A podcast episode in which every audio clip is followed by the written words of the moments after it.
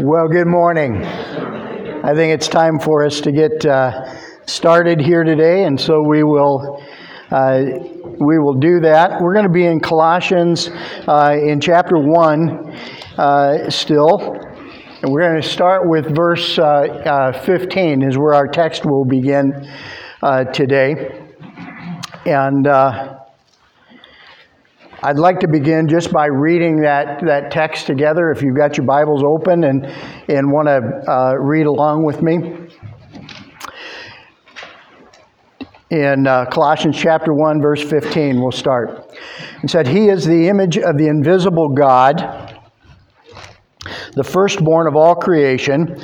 For by him all things were created in heaven and on earth, visible and invisible, whether thrones or dominions or rulers or authorities. All things were created through him and for him. And he is before all things, and in him all things hold together. And he is the head of the body, the church. He is the beginning, the firstborn from the dead, and in everything that in everything he might be preeminent. For in him all the fullness of God was pleased to dwell." Well, last uh, last week, Pastor Summers did a great job of outlining one of the Apostle Paul's great prayers from verses nine through fourteen. And uh, previously, as we've discussed these, this opening chapter of, of Colossians, we've talked about the fact that, uh, that one of Paul's primary purposes in, in writing to the church at Colossae was to guard them against the heresies that were being proclaimed by uh, particularly the Gnostics, but uh, a couple of other cults as well that were there. Colossae seemed to be a hotbed for that sort of thing. I'd like to kind of refresh your minds this morning by just reading a, a short synopsis of Gnostic teaching, uh, if you'll bear with me for a moment. It says, basically, the Gnostic believers, in acquiring special mystical knowledge as the means for salvation. According to uh, Gnostic beliefs, there is a great God that is good and perfect, but impersonable and unknowable. The creator of the universe was actually a lesser deity, a cheap knockoff of the true God, who wanted to create a flaw- flawless material universe, but botched the job. Instead of having a utopia, we ended up with a world infected with pain, misery, and intellectual and spiritual blindness. All matter is now corrupt and evil. However, when this lesser deity created man, he accidentally imbued uh, humanity with a spark of the true God spirit, making him an inherently good soul trapped in the confines of an evil material body. That uh, came from, from got questions dot org, and I have uh, put that link, or I, I've posted that website on your, your notes there. But of course, uh, as we consider that, Jesus is is that lesser deity that they're talking about, who, who created everything material. You may remember from John chapter one, verses one through three, it says, "In the beginning was the Word, and the Word was with God, and the Word was God. All things were made by him, and without him was not anything made that was made." It's the uh, um, it, it it is that false teaching, that heresy, that Paul is begins to dismantle in this passage uh, that we're dealing with today. He really is uh, is starting us off in, in that way. I would like to uh, have you bow your heads together with me and pray as we uh, as we approach this this morning. So, Lord God, thank you for your word. I thank you for the fact that in the uh, in in the midst of all kinds of, of heresies that were not just common to Paul's day, but are common to ours as well, you have given us your infallible word as a guide and as a director. So, Father, help us today as we uh, examine this passage and the truth that it contains.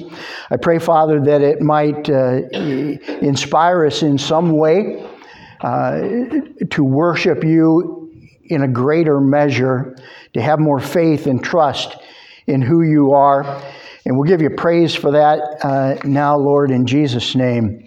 Amen. Well, I want to begin by uh, jumping backwards just a little bit into uh, verse thirteen.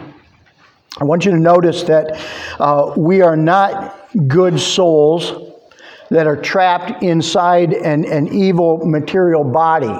We were created good. As God uh, observed uh, his created work, it's recorded in Genesis that it was good. Now, God created the, the world. Each thing that he created, he saw that it was good. But then the fall occurred in Genesis three, when Adam and Eve, in, in disobedience to God's command, uh, sinned in the garden. They fell uh, to the, the lies of, of Satan. And the legacy of Adam, then, is that through his sin, the whole world became infected with sin and that old sin nature. You and I inherited that old sin nature uh, that came through Adam. So the total depravity of, of man is a uh, is recorded throughout the Bible. Uh, but in Jeremiah chapter seventeen, verse nine, it reminds us that the heart of man is deceitful and desperately wicked. But praise be to God. Praise be to God. He, God the Father, according to verse thirteen, has delivered us from the domain of darkness and transferred us to the kingdom of his beloved Son. Uh, uh, Pastor Summers covered that well last week, but I, it's, it's a good prelude to where we're headed this morning. I want you to look at those, those two words, delivered and transferred. You don't have to be a Greek scholar to understand what that means. It's delivered and transferred. It's a done deal. These are past tense words, and they're they're they're a done deal. This uh, at the end of last week, I, I received a, a really nice thank you note from the wife of one of our elders. And she wrote the note. She prepared it for the mail. She put it in the box, uh, and so I asked, does she have to, to, to worry about it uh, after that? Well, it could get lost in the mail, but the truth is not, not at all, and, and now she doesn't for sure, because later that week, it was delivered and transferred from her hand into mine. I received it. It's a done deal. She doesn't worry about it anymore. If you, by faith, have trusted Jesus Christ as your Savior, you have been delivered and transferred out of the domain of darkness into the kingdom of his beloved Son. It's a done deal. It didn't take even a few days for the process to be completed. It was an immediate transaction that when you were moved from the domain of darkness into the kingdom of his Son was immediate. So you see, Jesus is not, as the Gnostics may have said, a cheap knockoff of the real God.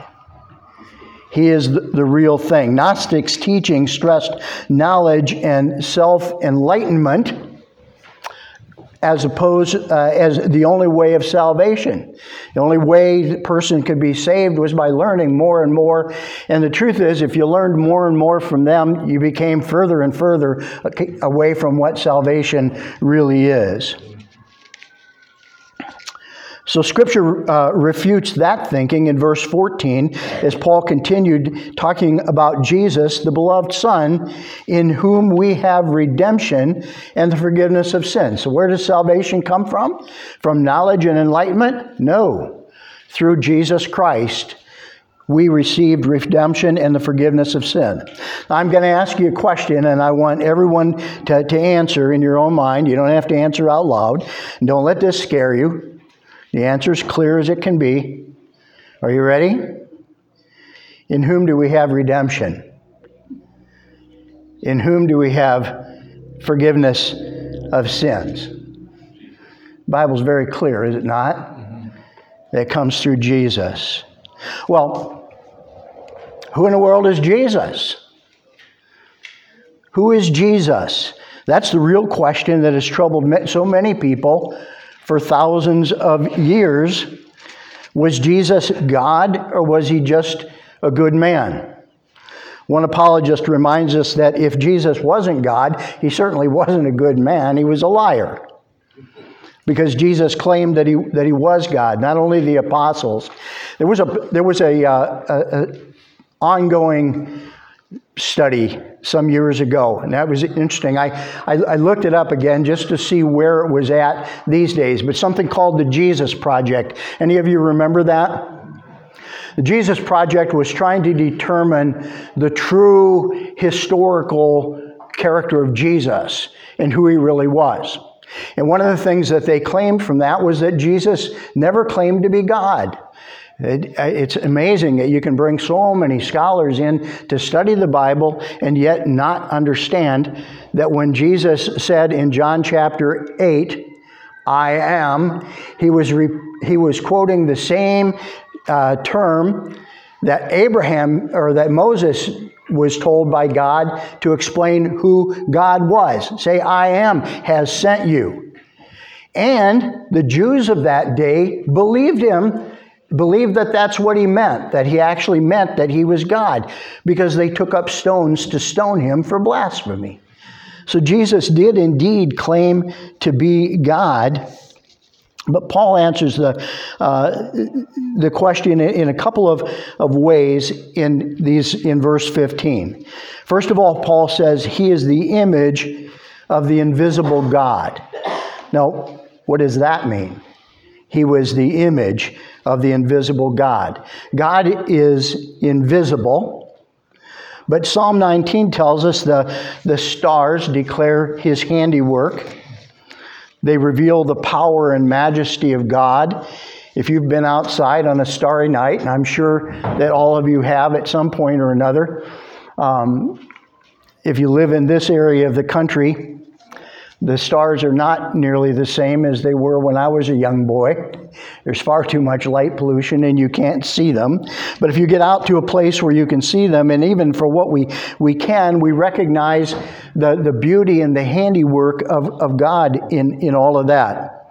They reveal uh, the power and the majesty of our great God. Carolyn and I were just talking about it a little bit on our way out to church this morning, that it is so difficult for us to fathom the greatness of God, even in the sense of his his creation, to realize that we're only a, a little bit bitty part of it. But uh, but the stars don't dis, dis, describe for us all all of who God is. Second Timothy chapter three, verses sixteen and seventeen say that all Scripture is breathed out by God and is profitable for teaching, for reproof, for correction, for training in righteousness, that the man of God may be complete, equipped for every good work. So the Bible reveals doctrine, and the Bible instructs us about holy living. It, it tells us a great deal about God as well. So we learn a lot about God from creation. We learn a lot about God from His Word. But God wanted us to have a complete revelation of who He is. A complete revelation, a, a, a, limit, a, a living image of himself. So it's important to know that, that that God is love. But it is so much better to see God's love. It gives us a more complete understanding. It's one thing to be told that God is holy. It's quite another to see God living a perfectly holy life. Did God create a man to uh, reveal himself? The answer is no, he did not. Philippians two reveals that Jesus, who was in the form of God, left the glory of heaven. He humbled himself, and he took on the form of man by being born in the likeness of men. When we, uh, we so, so here's the key.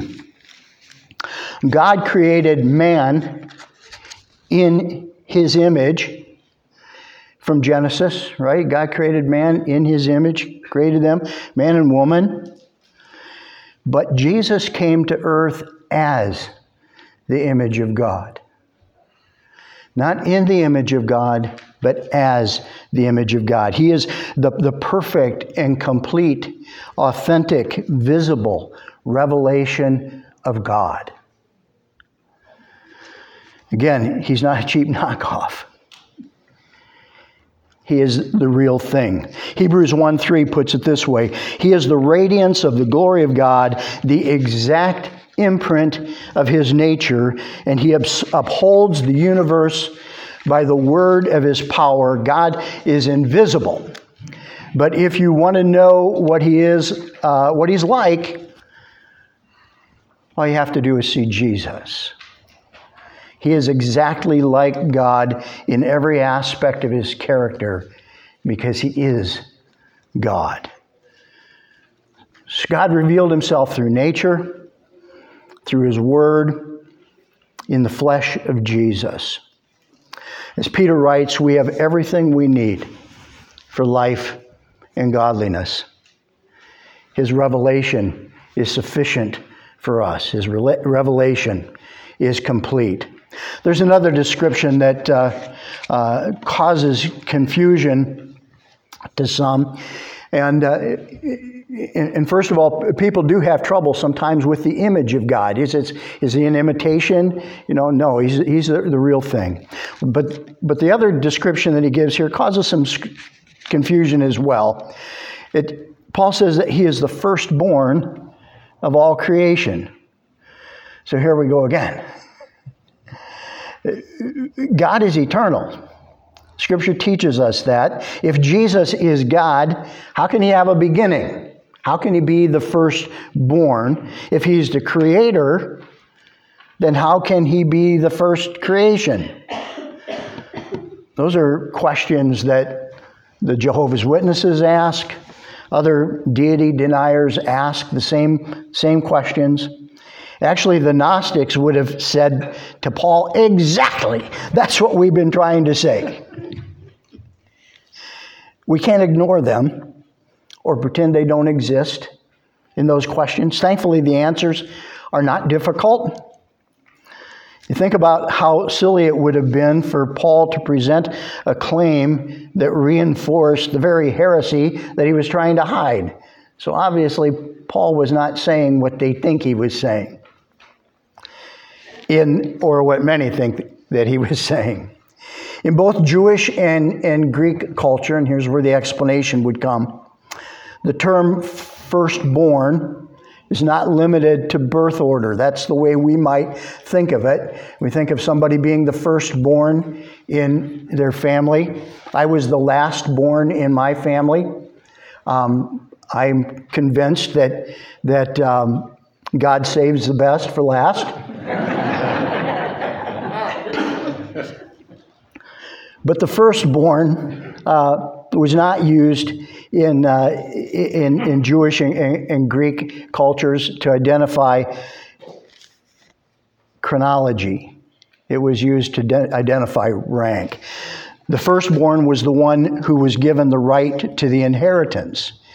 In Exodus chapter four, verse twenty-two, God, God referred to Jacob, to Israel, as his firstborn. But obviously, he was not the firstborn. In terms of chronology, even among the patriarchs, Jacob was the third, right? Um, and uh, and he was not, you'll remember that he was a twin with Esau, but Esau was born first.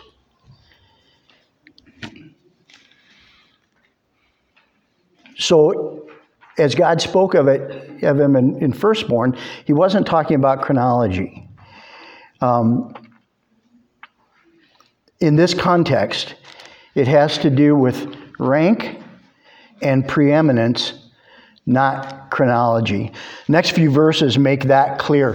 Verse fifteen answered the question, who is Jesus? Verses sixteen to twenty-three answer a second question, what has Jesus done? First of all, who is Jesus? What has he done? Well, I want to break that down into two relationships that Paul tells us uh, two things over which uh, Jesus has preeminence. And first of all, it's he talks of the physical universe. He says he he he created it all. Earlier, first uh, I mentioned Psalm nineteen, verse and, and here, but here verse one again. The heavens declare the glory of God, and the sky uh, skies above proclaim His handiwork. We don't have time this morning to uh, to read Job thirty-eight, but I, I would like to encourage you uh, when you have an opportunity to, to read Job thirty-eight. You remember, Job went through all that testing and, and trying with the loss of his family and his riches and, and, and everything, and then his friends came and they, they all accused him of, of having some some sin in, in his life that uh, and, and Job didn't turn from his faith, but Job asked some some uh, troubling questions that were on his heart about about God. And when and at the end of that time, when God comes to Job again, he begins to question him. He, and he asks him a, a very penetrating question: "Where were you when I began creation? When I set the, the foundations of the earth? Where were you?" And he asked those questions. And as he asked those questions, They're, they, they're so uh, expansive in in what he has to say. But um, you just recognize that uh, the, the intricate greatness of God's creation through all of that. And so, like I said before, you if you gaze at the stars and and, and what you can see with your eyes only begins uh, to tell the story. In the commentary on, on Colossians, uh, Doctor John MacArthur reveals some interesting uh, stats, and I'm going to share just a few with you. I, he's got a long section in there, and I, I won't share it all this morning, but let me share just a couple of things regarding the, the size of the universe. Our, our sun, which you could get a good look at this morning if you were coming from the west this direction, all uh, seeing it through the haze and that big round ball in the sky there. But it has a diameter of eight hundred sixty-four thousand miles, which is one hundred times the size of Earth. It could hold one point three million planets the size of Earth. In addition to that, uh, of all the stars that are in the sky, which are uh, thought to number in the in the trillions, and and I and, and again, you wonder what kind of a boundary is there on the heavens. It's it, it has to just go on and on. But there's a star uh, called Betelgeuse, has a diameter of one hundred million miles. That's more than five hundred eighty-seven times the size of our sun. And beyond that, scientists are beginning to admit that, that all of the material world is far too complicated to even exist apart from a great designer. Now, that's a hard truth for many of them to swallow, but they're finally coming around to that point. In Romans chapter one, Paul writes of the foolishness of the unrighteous. If you um, want to take note of, of Romans chapter one, verses nineteen and, and twenty, um, Paul says, what can be known about God is plain to them. So God is, it goes back to God's revelation again. Very plain, understandable revelation that people ought to be able to look up the skies and say, oh my God. But in a reverent sense, not an irreverent one. He said, what can be known about God is plain to them because God has shown them, for His invisible attributes, namely His eternal power, His divine nature, have been clearly perceived ever since the creation of the world in the things that have been made. So they, those who don't see God, are without excuse. For although they knew God, they did not honor Him as God or give thanks to Him, but they became futile in their thinking, and their foolish hearts were darkened.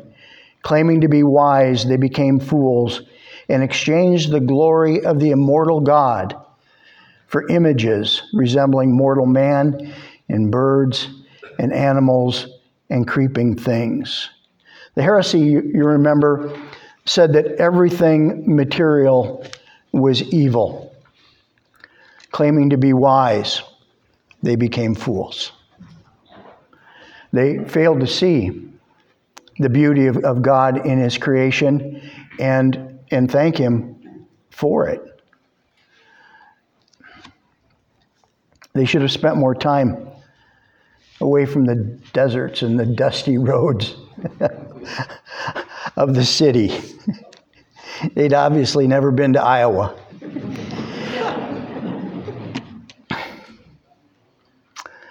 Unashamedly, Paul claims that Jesus is the Creator God.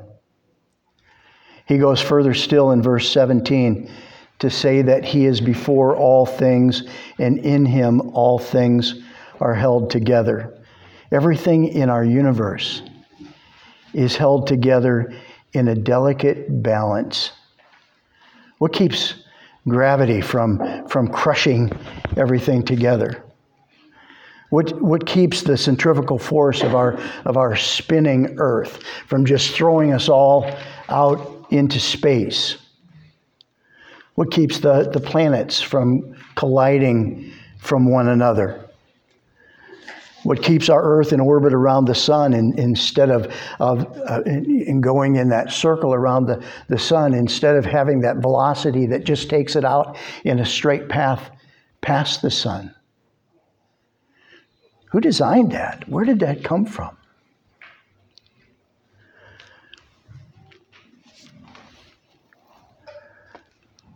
There's something scientists call the strong nuclear force, but they have no explanation for why it exists.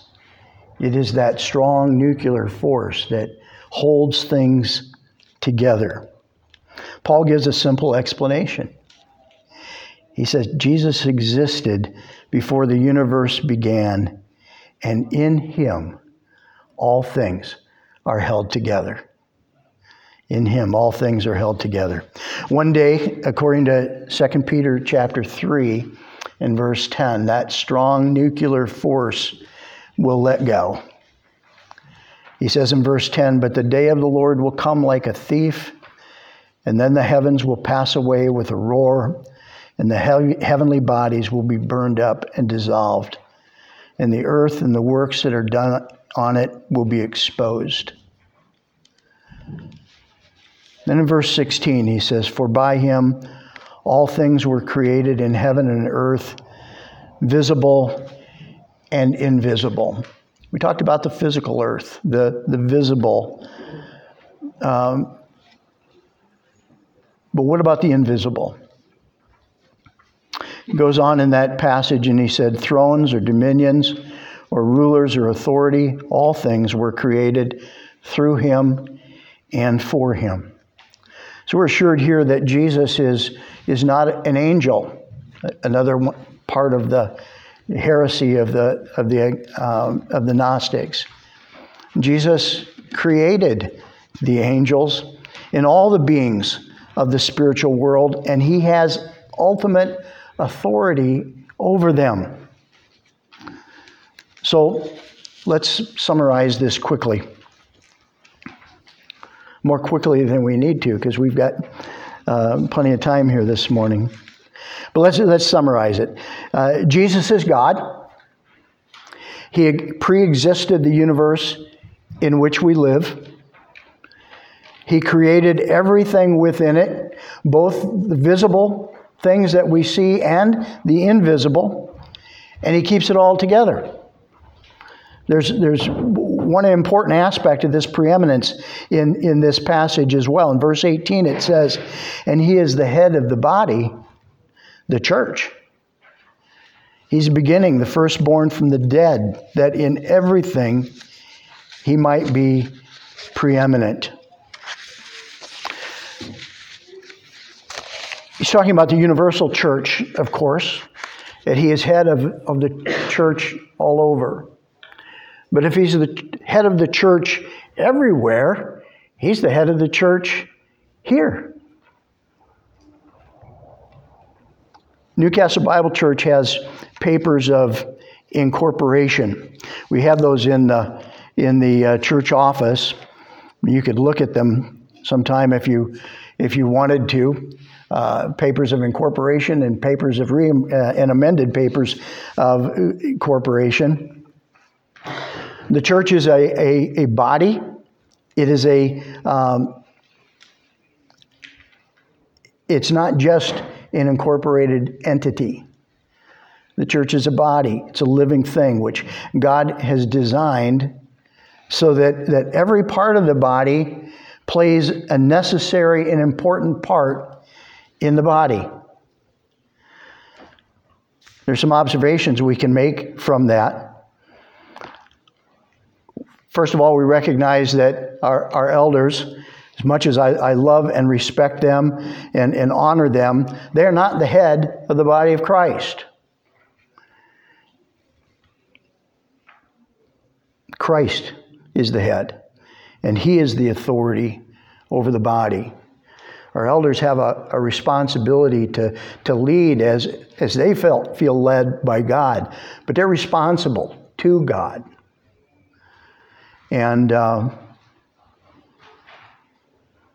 conversely, the congregation is not the head.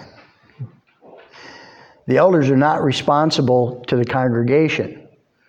They're to shepherd and to minister to and to love and care for the congregation, but they're responsible to God. And that's an important part for, thing for us to remember as well. Second observation from this is that Christ is the beginning of the church. It's in him that we have that we have life.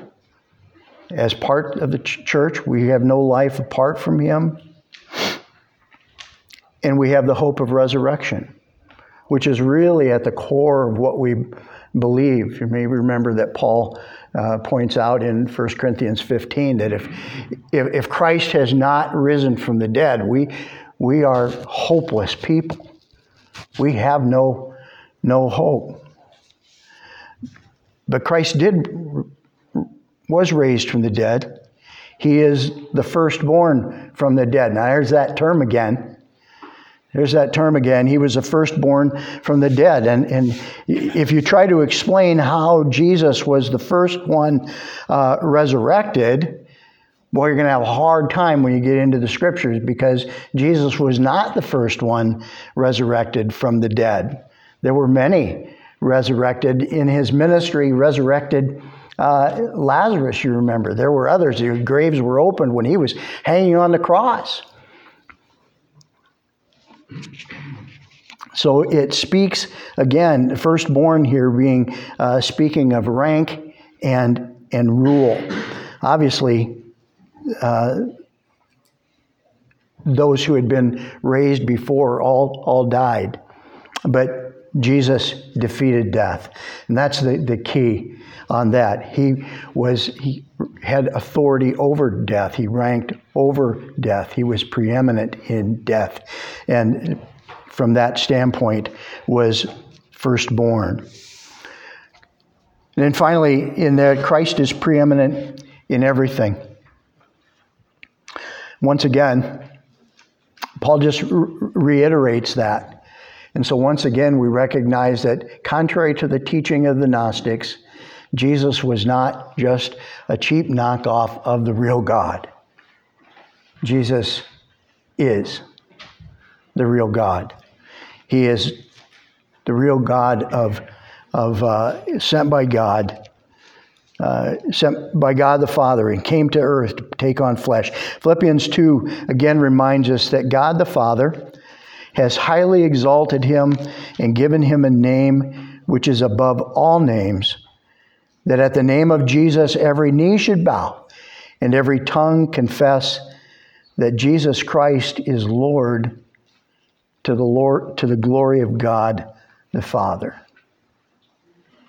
So to paraphrase Paul, I believe that he would say, so take that, Gnostics. The word preeminent means surpassing all others. We use that word and you might think, well, what does preeminent mean? It means, a dictionary definition of it would be surpassing all of others.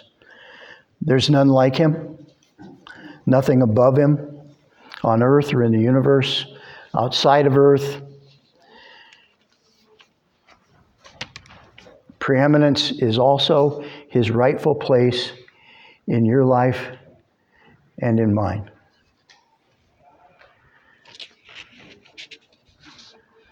The question to ask this morning is, is his preeminence evident in your life?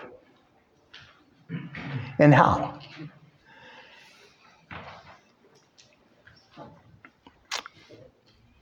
Is he first? Or is he further down on the list of things that are of most importance in your life? His rightful place is first place. That's his place of preeminence um, that he deserves to have. I'm going to take some time to um, just ask if you've got questions from this this morning, and uh, uh, but first I want to close us off in, in a word of prayer, and we've got uh, a, f- a few minutes here uh, yet this morning. So let me uh, let me close us off in prayer, and then and then I'll take some questions if you have them.